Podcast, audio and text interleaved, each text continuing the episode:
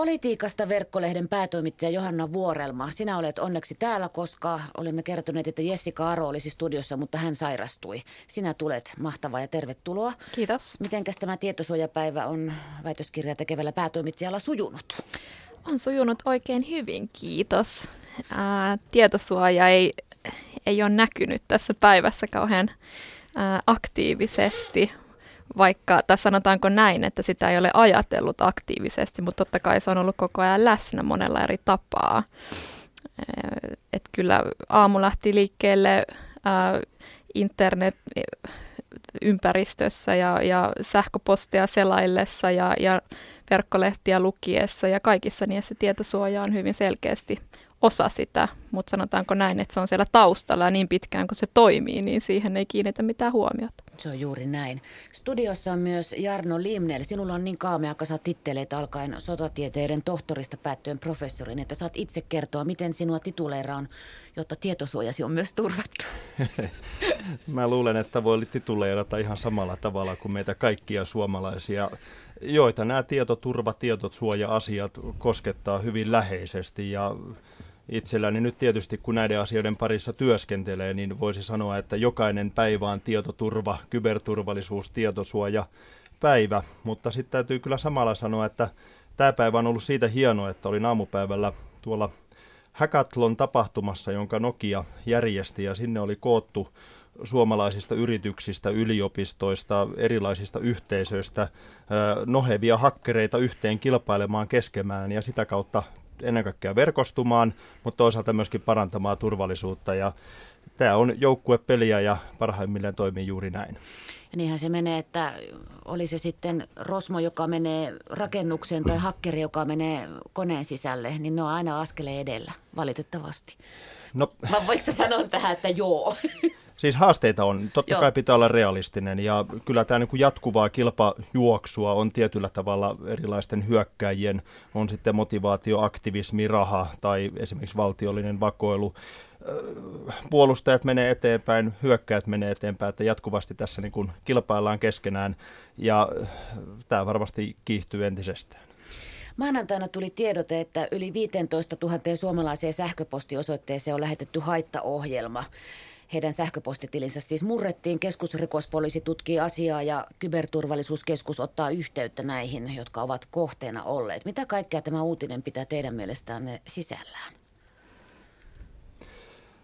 No se kuvaa ensinnäkin sitä, että kun me puhutaan tänä päivänä ylipäätänsä tietoturvasta, kyberturvallisuudesta, ehkä tässä nyt käsitteellisesti on hyvä puhua tästä digitaalisen maailman turvallisuudesta, jolloin se ehkä avautuu paremmin.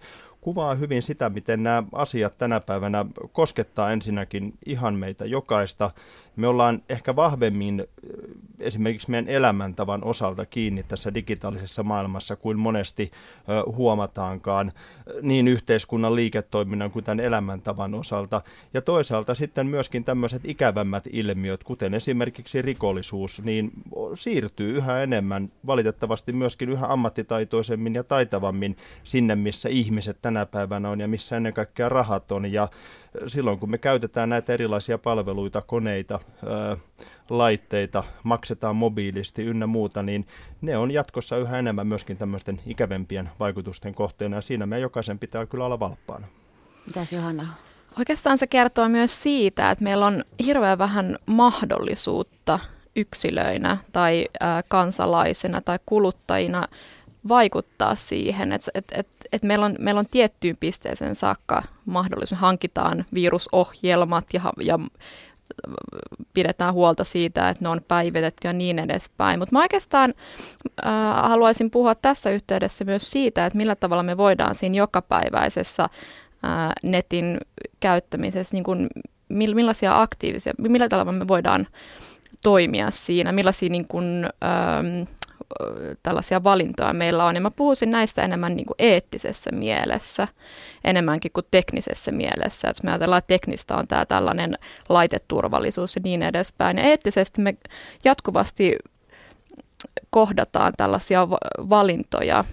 Yksi on tällainen, että mitä me jaetaan, millaista tietoa me jaetaan ää, sosiaalisessa mediassa, erilaisilla foorumeilla ja, ja nykyään ajatellaan, että se on ihan, ihan ok jakaa esimerkiksi toisesta, toisesta ihmisestä tietoa ilman, että häneltä pyydetään lupaa, vaikka, vaikka henkilötieto laki perustuu siihen, että ihmisellä on itsemääräämisoikeus hänen, hänen äh, henkilötietojen suhteen. Esimerkiksi omissa lapsissa saatetaan laittaa hyvinkin paljon ja hyvinkin yksityiskohtaisia tietoja, kuvia ja niin edespäin äh, sosiaaliseen mediaan. Niin mun mielestä ne on sellaisia asioita, mitä meidän pitäisi, mihin me niin kuin voidaan itse vaikuttaa ja mitä pitää miettiä jatkuvasti. Kun taas tällainen sanotaan vaikkapa sähköpostin turvallisuus, niin se on sellainen, mitä me ei, me ei aktiivisesti voida, voida koko ajan jotenkin niin kuin sitä, sitä parantaa tai, tai siitä pitää jotenkin kiinni tai ottaa se huomioon. Mä oon ihan samaa mieltä ja mua oikeastaan harmittaa, kun tällä alalla työskentelee, niin kaksi asiaa. Toinen on se, että näistä asioista puhutaan yleensä hyvin negatiivisesti ja ikään kuin pelottelun kautta. Mulle turvallisuus lähtökohtaisesti aina on hyvä asia. Se mahdollistaa asioiden tekemisen, kun tehdään asioita ja osataan tehdä oikein. Toinen tekijä on se, että me puhutaan aivan liikaa, siis tarvitaan teknologiaa ilman muuta. Ei tätä digitaalista maailmaa ilman teknologiaa olisikaan, mutta meidän lähestymistapa myöskin monesti näihin asioihin on aivan liian teknologinen. Ja kun katsoo esimerkiksi näitä erilaisia tietomurtoja, mitä meillä Suomessa on tapahtunut, maailmalla tapahtunut ja valitettavasti tapahtuu jatkuvasti, niin voisi oikeastaan sanoa, että kyllä se ihminen siinä usein se kaikkein heikoin lenkki on. Että esimerkiksi sähköpostit, viest, sähköpostiviestit on edelleen hyvin yleinen tapa levittää esimerkiksi kohdistettuja tai yleisempiäkin ö, haittaohjelmia. Mutta sitten taas kääntää myöskin se toistepäin, että kun ihmiset ovat valppaana, kun ihmiset osaavat ikään kuin nämä perusasiat myöskin täällä digitaalisessa maailmassa, niin silloin itse asiassa ihminen voi olla vahvin lenkki. Esimerkiksi jos sinä nyt havaitset siinä, että koneessa on jotain outoa, mikä ei sinne kuulu, ilmoitat siitä asianmukaisesti saman tien eteenpäin. Ja silloin me saadaan viesti välitetty ja päästään välittömästi toimenpiteisiin, niin silloinhan sinä, Outi, voit olla tässä lenkisessä kaikkein vahvin. Mitä kaikkea voi siis tehdä? Totta kai pitää olla järkevä, joka ei syydä tilinumeroonsa nyt ensinnäkin tuonne mihin vaan. Sukututkijat ovat törmänneet siihen. Nykyään saa tietoa mahtavasti, arkistot ovat auenneet, mutta siinäkin pitää olla tarkkana. Että tämä on niin monihaarainen juttu, niin järki käteen. Vaikka niitä Viagra-mainoksia sitten tuleekin, vaikka onko tehnyt kaikkeensa. Mä saan koko ajan jotain ihme Viagra-potenssilääkemainoksia, vaikka en ole sen ikäinen mies. Siis kaikki näissä... Tässä on nyt, mä, mä tiedän, mä sotkin tähän ison kasan asioita, mutta näähän ne tulee mieleen. Niin no siis siinä on, siinä on, mä sanoisin sellaisena nyrkkisääntönä, että verkkoympäristö on ihan samanlainen ympäristö kuin, kuin meidän todellinen ympäristömme, meidän tämä fyysinen ympäristö. Et esimerkiksi se, että jos sä et ole valmis sanomaan ihmisestä, toisesta ihmisestä jotain hänelle suoraan, ää, kasvokkain, niin älä silloin myöskään kirjoita sitä jonnekin ä, sosiaalisen median palstalle tai, tai keskustelufoorumeille, koska silloin se on todennäköisesti herjaavaa, loukkaavaa tai, tai muuten vaan epäasiallista. Ä, toinen on se, että et joka kerta kun ä, laittaa tietoa tai, tai mitä tahansa ä, sisältöä verkkoon, Jos se, jos se koskettaa jotain toista ihmistä, niin pyytää häneltä luvan, mm. ellei se sitten ole jotain vaikkapa kehumista. Et, et en mä usko, että kukaan on, on siitä pahoillaan, mutta et sanotaan, että esimerkiksi kuva, niin, niin mä, mä oon törmännyt siihen, että tänä päivänä sitä pidetäänkin jotenkin hassuna. Et mä muistan, mulla on yksi, yksi ystävä, joka, joka sanoi, että hän... Hän on pitänyt hyvin tiukan linjan siinä, että jos esimerkiksi Facebookissa hänet on niin sanotusti tägätty, niin hän on heti poistanut sen täkin ja laittanut viestin sille henkilölle, että sun pitää pyytää lupa ennen kuin sä tägäät. Niin, niin nämä ää, tägääjät on, on jotenkin kokenut sen kauhean outona ja hassuna ja jopa jotenkin siis vanhanaikaisena ja, ja negatiivisena asiana, vaikka se on, se on ihan normaalia käytäntöä ja se kuuluisi olla normaalia. Niin kyllä, se hyvä per... niin. niin kyllä se hyvä perussääntö on aina, että mieti ennen kuin klikkaat. Ja on ihan samaa mieltä, että tämä on, tämä virtuaalinen maailma, bittien maailma on tietyllä tavalla rinnakkaismaailma, kun me ajatellaan tähän fyysiseen maailmaan. Me tosin yhä enemmän vietetään aikaa täällä digitaalisessa maailmassa tai fyysisen maailman rinnalla. Mutta sitten meidän mun mielestä pitää tässä samalla ymmärtää tämä isompi konteksti, mikä on käynnissä. Meillä ei koskaan maailmanhistoriassa ole teknologiaa kehitetty näin kiivaaseen tahtiin innovoiden, mitä me tällä hetkellä tehdään. Ja kyllä voi sanoa, että me eletään tämmöisen ihmiskunnan teknologisen murroks, murrosvaiheen keskellä tällä hetkellä. Ja tähän murrosvaiheeseen mun mielestä ihan luonnollisesti liittyy myöskin tämä digitaalisen turvallisuuskulttuurin muutos. Ja kulttuuri muuttuu myöskin aina hitaasti ja tietyllä tavalla tässä nyt vähän rakennetaan samalla yhtä lailla lainsäädännön kuin myöskin eettisten perusteiden osalta, niin me rakennan täällä nyt vähän niin kuin pelisääntöä, että miten tässä nyt pitäisi digimaailmassa toimia ja mikä on oikein, mikä on väärin. Ja nämä on semmoisia isoja kysymyksiä, kun ajatellaan esimerkiksi, että jatkossa tuolla verkossa kun toimitaan, niin yhä useammin itse asiassa se vastapuoli ei enää tulekaan olemaan ihminen, vaan se on robotti, jonkinlainen tekoäly tai muut. Miten meidän pitäisi tämmöiseen suhtautua? Ja mä oon täsmälleen samaa mieltä, että itse asiassa tämmöiset digitaaliseen etiikkaan liittyvät ja ihmisyyteen liittyvät kysymykset, niin ne tulee kyllä jatkossa korostumaan. Yle. Radio Suomi. Jarno, onko sä viime aikoina ollut Venäjä-trollien kohteena? Pari vuotta sitten uutisoitiin, että sinä ja silloinen puolustusministeri Haglund saitte trollien ilosanomaa runsaasti ja raskaasti. No kyllä sitä, kun julkisuudessa esiintyy ja käy, käy julkista keskustelua niin radiossa, televisiossa kuin vaikka sosiaalisessa mediassa, niin kyllä kaikenlaisia kommentteja puolesta ja vastaan sitten tulee tietysti, tietysti vastaan ja ajoittaa myöskin tämmöistä ihan tietoista mustamaalaamista.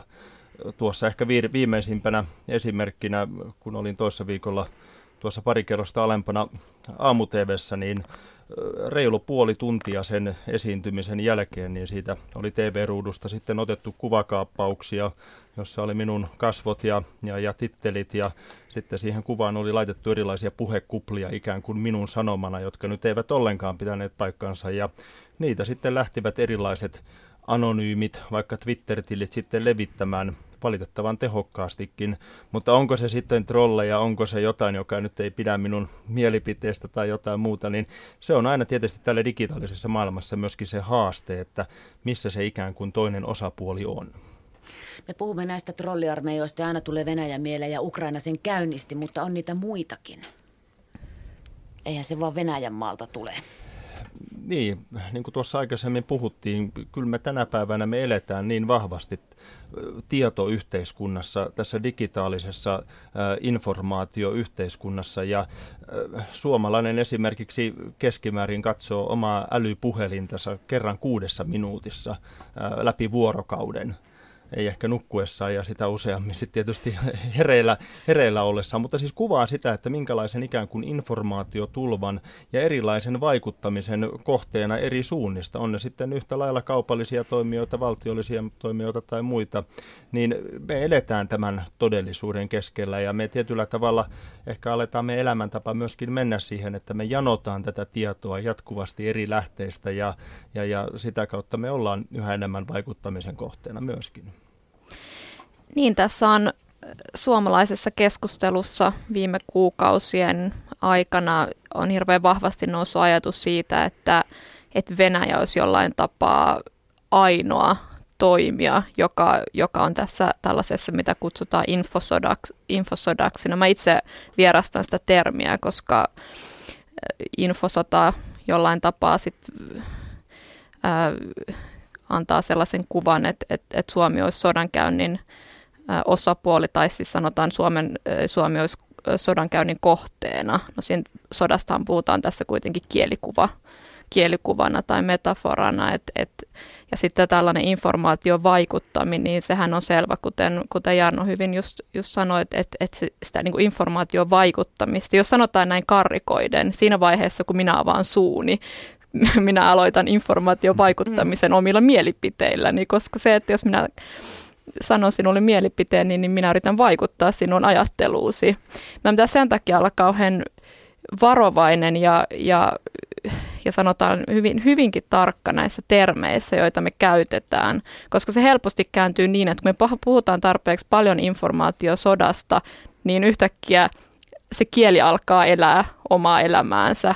Ja, ja vaikka, vaikka sellaista ei olisikaan tosiasi, tosiasiallisesti ää, tällaista valtiojohtoista ää, informaatiosotaa käynnissä, niin kun tarpeeksi sitä puhutaan, niin sittenhän se on.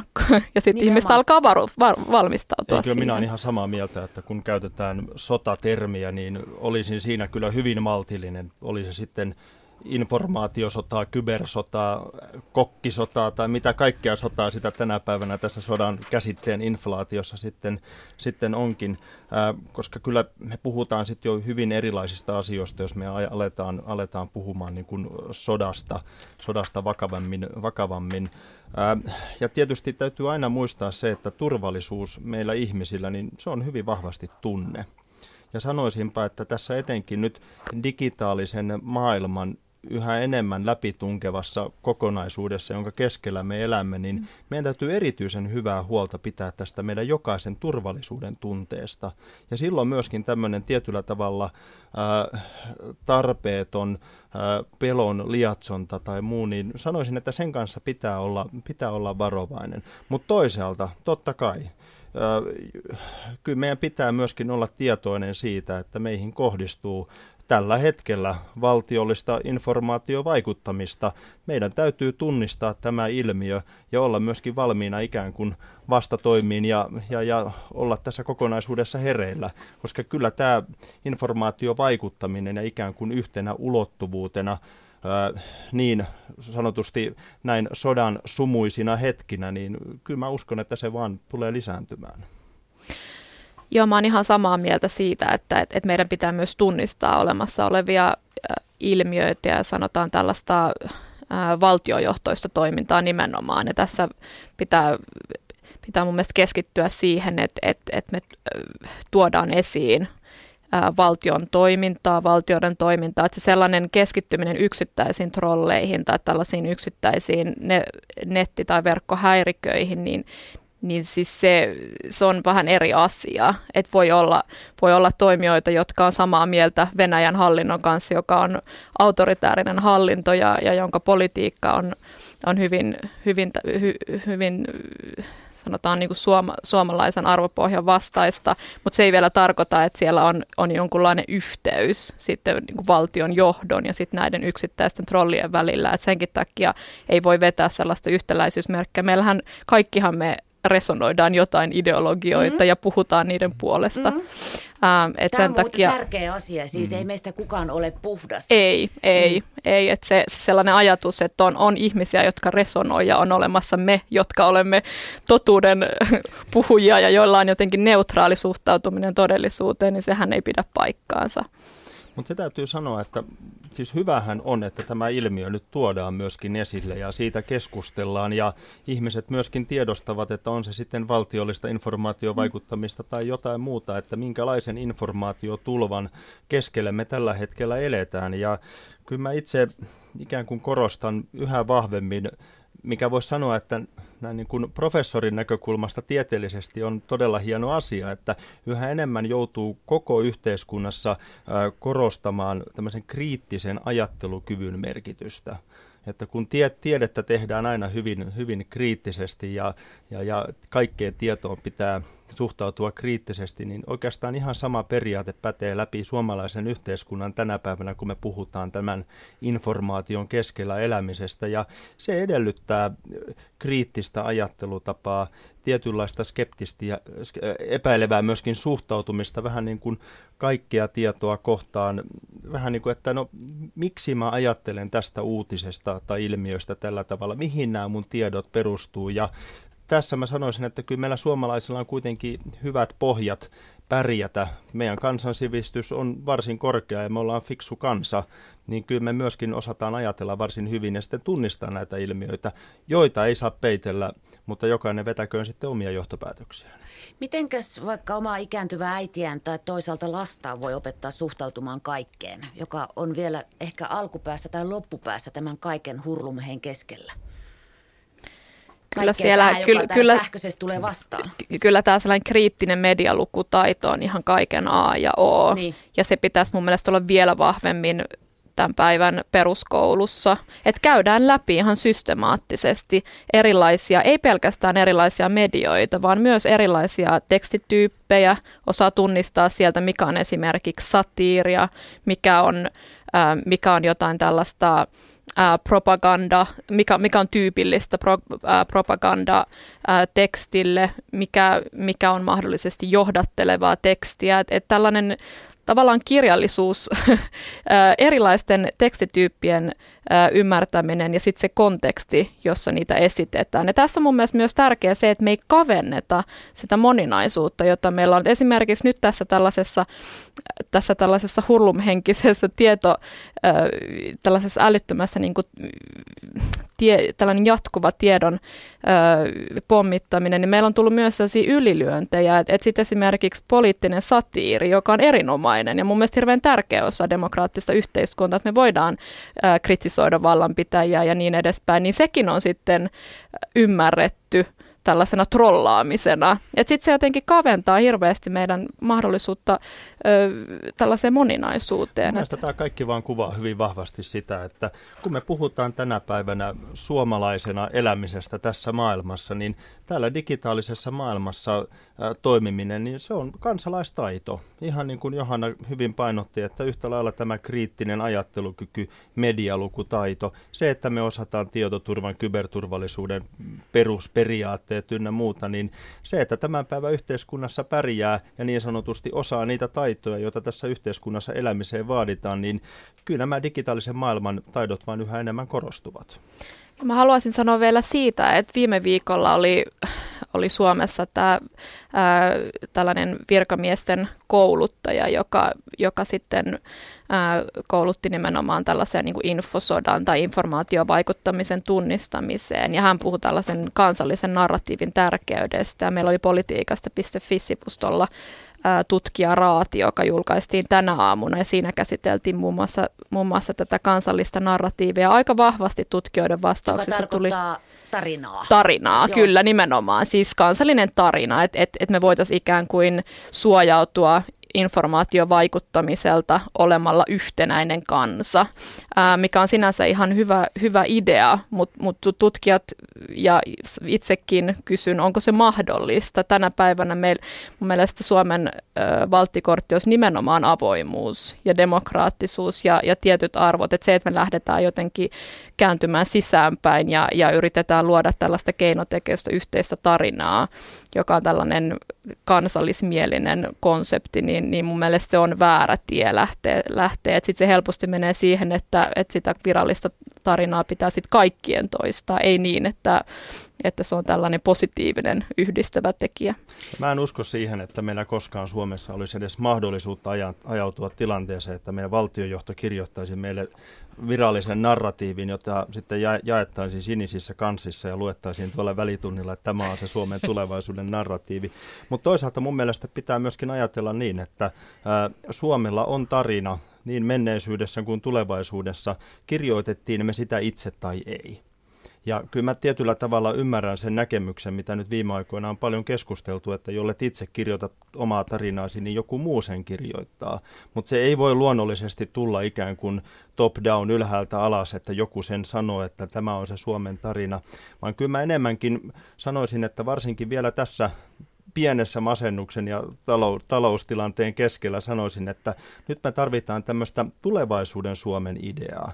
Ja sitä ei voi kirjoittaa kukaan yksin, vaan enemmänkin niin, että se syntyisi tämmöisen hyvinkin laajan kansalaisdebatin kautta, että minkälainen maa me halutaan jatkossa olla. Mitä on ylipäätänsä suomalaisuus tulevaisuudessa? Jos se menneisyydessä on ollut sodat, se on ollut itsenäisyyskamppailut, se on ollut tietyt symbolit. Johon liittyy paljon tämä meidän puolueettomuus ja eri- Kyllä. Siis tämän, mutta mitä se, on, mitä se on ikään kuin sitten tulevaisuudessa? Ja meillä on itse asiassa tällä hetkellä juuri käynnistynyt tämmöinen hanke, jossa meillä on eri, erilaisia suomalaisia iso joukko, ja me yhdessä niin kuin pyritään löytämään ei missään nimessä yhtä tarinaa, vaan suomalaisia ajatuksia siitä, että mikä on Suomen idea, Suomen tarinan tulevaisuudessa. Ja tähän pohdintaan, niin mun mielestä mä haluan kutsua ehdottomasti jokaisen suomalaisen mukaan. Ja sitten mielellään, mä oon aivan samaa mieltä, ja mielellään niin, että kuunneltaisiin toisiamme, eikä niin, että, että niin kuin se tänä päivänä hirveän helposti menee sosiaalisessa mediassa, että se menee sellaiseen vastakkainasetteluun ja, ja, ja sellaiseen ääripäiden huutamiseen, ja siitä ei synny minkäänlaista tällaista ää, yhtenäisyyden tunnetta. Meillä on vähän tämmöinen heittojen kulttuuri tällä Kyllä. hetkellä, että se on niin hirveän helppo tuolla Twitterissä reilulla sadalla merkillä heitellä ja huudella kaikenlaisia kommentteja ilman ikään kuin, että niitä mitenkään perustelee tai muuta. Ja, ja, ja tästä mä vähän, vähän samalla tavalla kuin puhuttiin aikaisemmin tietoturvaosalta, että mieti ennen kuin klikkaat, niin vähän samalla tavalla, että ennen kuin postaat, ennen kuin heität nä, heittelet näitä erilaisia kommentteja, niin mieti vielä toinen hetki. Yle, Radio Suomi. Isoa kättä myös tälle Euroopan neuvoston tietosuojapäivälle, jota ovat juhlimassa täällä Johanna Vuorelma ja Jarno Limnéll. Saatte kohta puristaa pähkinään sen, että mitä ne digitaalisen maailman taidot oikeasti ovat. Niitä ollaan jo tässä käyty, ei ihan vielä. Pannaan tämmöinen pieni tota, psykologin semmoinen just pieni matkapähkinä mukaan sitten kaikille kuulijoille. Me osaamme olla. Tuota... Otanpas tähän nyt yhden asian, jota ilman, en mä tiedä voiko näitä keskusteluja käydä, ehkä pitäisi voida käydä, mutta tämä on tämän päivän uutinen. Apulaisvaltakunnan syyttäjä Jorma Kalske on siirtänyt poliittisten opiskelija- ja nuorisojärjestöjen verkkojulkaisu M V-lehdestä tekemän tutkintapyynnön Helsingin poliisilaitokselle. Valtakunnan syyttäjävirastosta tutkitaan, että poliisi tekee asiassa esitutkinnan, jonka jälkeen katsotaan, johtaako tutkinta syyteharkintaan. Kyseessä on val- vastamediasivusto, vai miten te haluaisitte tätä M V:tä kutsua? Onko se vastamediasivusto? Siis M V-lehtihän on täysin valheellista. Mä en edes, toi vastamedia on mun mielestä huono termi. Onko? Itse asiassa on Onko huono termi, koska se ei ole myöskään propagandaa, vaan siis se on täysin valheellista ää, informaatiota, jota siellä jaetaan. Ja vastamedia, vastamediatermiin on sisäänrakennettu ajatus, että se olisi jollain tavalla to, totuudenmukaisempaan kuin tämä niin sanottu valtamedia, Joo. joka sitten edustaa jotain eliitin äh, tällaista intressiä. Ja, ja M V-lehti, itse asiassa mikään mun mielestä, mun mielestä vastamedia-termiä ei pitäisi käyttää ollenkaan tai tällaista käsitettä. Mutta M V-lehti on siinä mielessä erikoinen lehti, että siis tämän päätoimittajahan on itse myöntänyt, että... Et, et, sen lehden uutisointi perustuu valheisiin, että siellä ei ole edes tällaista yritystä jotenkin ää, verhota ikään kuin jotain ää, valheellista informaatiota todenmukaiseksi. Ja, ja sen takia mua hämmästyttää, että et, et onko tosiaan ihmisiä, jotka uskoo sitä. Et mä, mä oon kysynyt monelta, mä en, ole, mä en ää, tunne ketään, joka lukisi M V-lehtiä Ää, totuudenmukaisena sivustona, mutta ilmeisesti heitä on paljon, mutta en ole. Mä oon tehnyt paljon gallupia mun lähipiirissä, en ole tavannut ketään. Niin kyllä tässä nyt käydään rajanveto edelleen tässä kulttuurimurroksen keskellä, että mikä on sananvapautta, mikä on suotavaa, mitä saisi olla esillä. Vähän vastaavaa keskustelua esimerkiksi käydään hyvin vahvasti tällä hetkellä Yhdysvalloissa siitä, että kun ISIS levittää hyvin voimakkaasti omaa propagandaansa erilaisia sosiaalisen median palveluita pitkin, jotka nyt pääsääntöisesti ovat yhdysvaltalaisia palveluita, niin pitäisikö näitä tilejä sulkea ja miksi ei pitäisi? Ja entä jos suljetaan, niin miten ne perustaa sitten uusia ja päästäänkö sitten jäljille? Ja tämä on tietyllä tavalla, tässä haetaan myöskin vähän tämmöisiä niin kuin pelialueen rajoja, että mitä, mitä sitten lähdetään kontrolloimaan ja mitä ei lähdetä ja miten paljon luotetaan tähän Johannan mainitsemaan ikään kuin ihmisten omaan myöskin arviointikykyyn näissä asioissa. Niin ja tässä ideaalitilanteessahan näitä sivustoja voi perustaa. Ideaalitilanteessa kukaan ei lue niitä tai kukaan ei klikkaa ISISin propagandamateriaalia ja niin edespäin, mutta, mutta ilmeisestikin tällaista ää, mediakriittisyyttä ja, ja sitten tällaista sanotaan ajatusta siitä, että olisi olemassa joku tällainen ää, koneisto, joka, joka, ää, joka pyrkii ää, piilottamaan jotain totuuksia, niin kuin esimerkiksi tässä Saksan tapauksessa, jossa sitten ihan Venäjällä valtiollinen media sitten lähti mukaan levittämään tällaista valhetta siitä, että, että, että siellä jotenkin pimitettäisiin tietoa.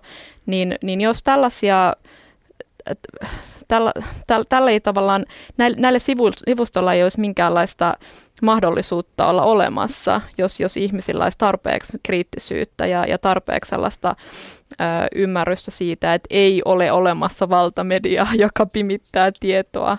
On olemassa erilaisia media, ö, erilaisia lehtiä ja niin edespäin, ja avoimessa yhteiskunnassa, niin, niin tämä on, tää on ihan niin kuin normaali tilanne. Tämä kuuluu siihen tarinaan, jota tämä, rakennetaan, eikö niin? Tämä kuuluu juuri siihen tarinaan, ja itse asiassa juuri tuossa hiljattain ihmisten tykkää tarinoista, ja me ei välttämättä oikein edes ymmärretä, että miten voimakas vaikutus tarinalla on, ja sillähän nimenomaan luodaan mielikuvia ja vaikutetaan ihmisen tunteeseen, ja tuossa ihan hiljattain valmistui erittäin mielenkiintoinen diplomityö tuolta maanpuolustuskorkeakoulusta, jossa majuri Ilkka Huuskonen tutki Putinin mielikuvia, ja siis ennen kaikkea sitä hän oli käynyt mittava aineiston läpi siitä, että millä tavalla presidentti Putin käyttää omissa puheissaan eläinsatuhahmoja hyvin vahvasti hyväkseen, niin kuin luoda sitä tarinaa, että eletään metsässä, jossa on karhuja, sillä on hunajapurkki ja sitten tulee, sitten tulee sutta ja rottaa ja oravaa ja siellä käydään taisteluita, mutta karhu sitten selviää voittamana. Ja, ja, ja se, sen, sen tutkimuksen kun lukee, niin se, se näkee hyvin sen, että miten vahvasti voidaan myöskin tämmöistä narratiivin keinoa ikään kuin käyttää poliittisten päämäärien edistämiseen ja ennen kaikkea semmoisen niin kuin tietynlaisen kansan sisäisen tarinan edistämiseen, jossa me sitten huolehditaan omasta turvallisuudesta näitä muita, muita metsän eläimiä vastaan. Jarno Limnéll, sä kirjoitit blogissasi tammikuun alussa sähkökatkoksista. Kovat pakkaset olivat vasta tulossa. Miksi kyberturvallisuushuippu kirjoittaa blogissa niistä? Mitä tekemistä niillä on tietoturvan kanssa? Nyt me saa puhut... lähtee isolla rattailla tai pienellä rattailla. Lähdetään sitten siitä keskiväliltä. Siis kaikkinensa, kun me ajatellaan tämän päivän suomalaista yhteiskuntaa, meidän yritystoimintaa, meidän elämäntapaa, niin tämä digitaalisuus on tänä päivänä jotakuinkin kaikkialla. Ja laajasti ottaen minä näen tämän kyberturvallisuuden, tämän digitaalisen maailman turvallisuutena. Ja kyllä se oikeastaan vielä isompi megatrendi kuin se, että asiat ja ilmiöt siirtyy täältä fyysisen maailman puolelta sinne digitaaliseen maailmaan, on se, että miten voimakkaassa vuorovaikutussuhteessa tämä ikään kuin fyysinen ja digitaalinen maailma jo tänä päivänä on ja jatkossa yhä enemmän myöskin turvallisuuden näkökulmasta. Ja silloin se tarkoittaa sitä, että valitettavasti myöskin fyysiseen maailmaan voi tulla erilaisia ilmiöitä tämän digitaalisen maailman kautta, niin kuin nyt tietenkin edelleen tutkinta on keskeneräinen, mutta ainakin osa syynä esimerkiksi Ukrainassa jouluaatonaattona tapahtuneeseen sähkökatkokseen, niin oli sieltä ohjausjärjestelmistä, sähkölaitoksista löytynyt haittaohjelma, joka mahdollisti sitten todennäköisesti tai mahdollisesti, kun tässä tämä spekulaatio on vielä kesken, niin mahdollisti sitten tota, niin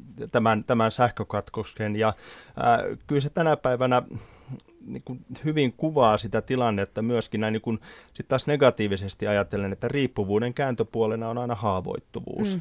Ja ehkä tietyllä tavalla voisi ajatella sitten myös vähän niin kuin sodankäynnin näkökulmasta, että ää, jos aiemmin ja varmasti edelleenkin, niin mietittiin esimerkiksi lentokoneille pommituskohden luetteloita, että mitkä pommitetaan, niin ehkä tänä päivänä yhä enemmän myöskin katsotaan yhteiskuntien haavoittuvuus- ja kokonaisvaikutusanalyysejä, että mitkä on semmoisia haavoittuvia kohtia digitaalisesti riippuvissa ja tietoyhteiskunnissa, johon sitten voidaan iskeä ehkä vähän muilla to- toimin kuin niillä fyysisillä aseilla. Ja siihen mun mielestä myöskin liittyy ennen kaikkea tämä kyberelementti ja informaatiovaikuttaminen. Ja tätä käytetään paljon myös Hollywood-viihteessä. Katsotteko muuten mister Robot-sarjaa, joka alkoi T V kaksi? Ei, okay. En huomata. Ei valitettavasti. Katsokaapas. Siinä on superhakkeri. Nyt niitä digitaalisen maailman taitoja. Medialukutaito käytiin jo läpi. Laitteiden käyttö, onko sillä väliä? Osaako niin kuin ymmärtää koneiden ydintä? Vai mistä siinä on kysymys? Lukee paljon ja ymmärtää hakea eri näkökulmia. Onko se se ydin?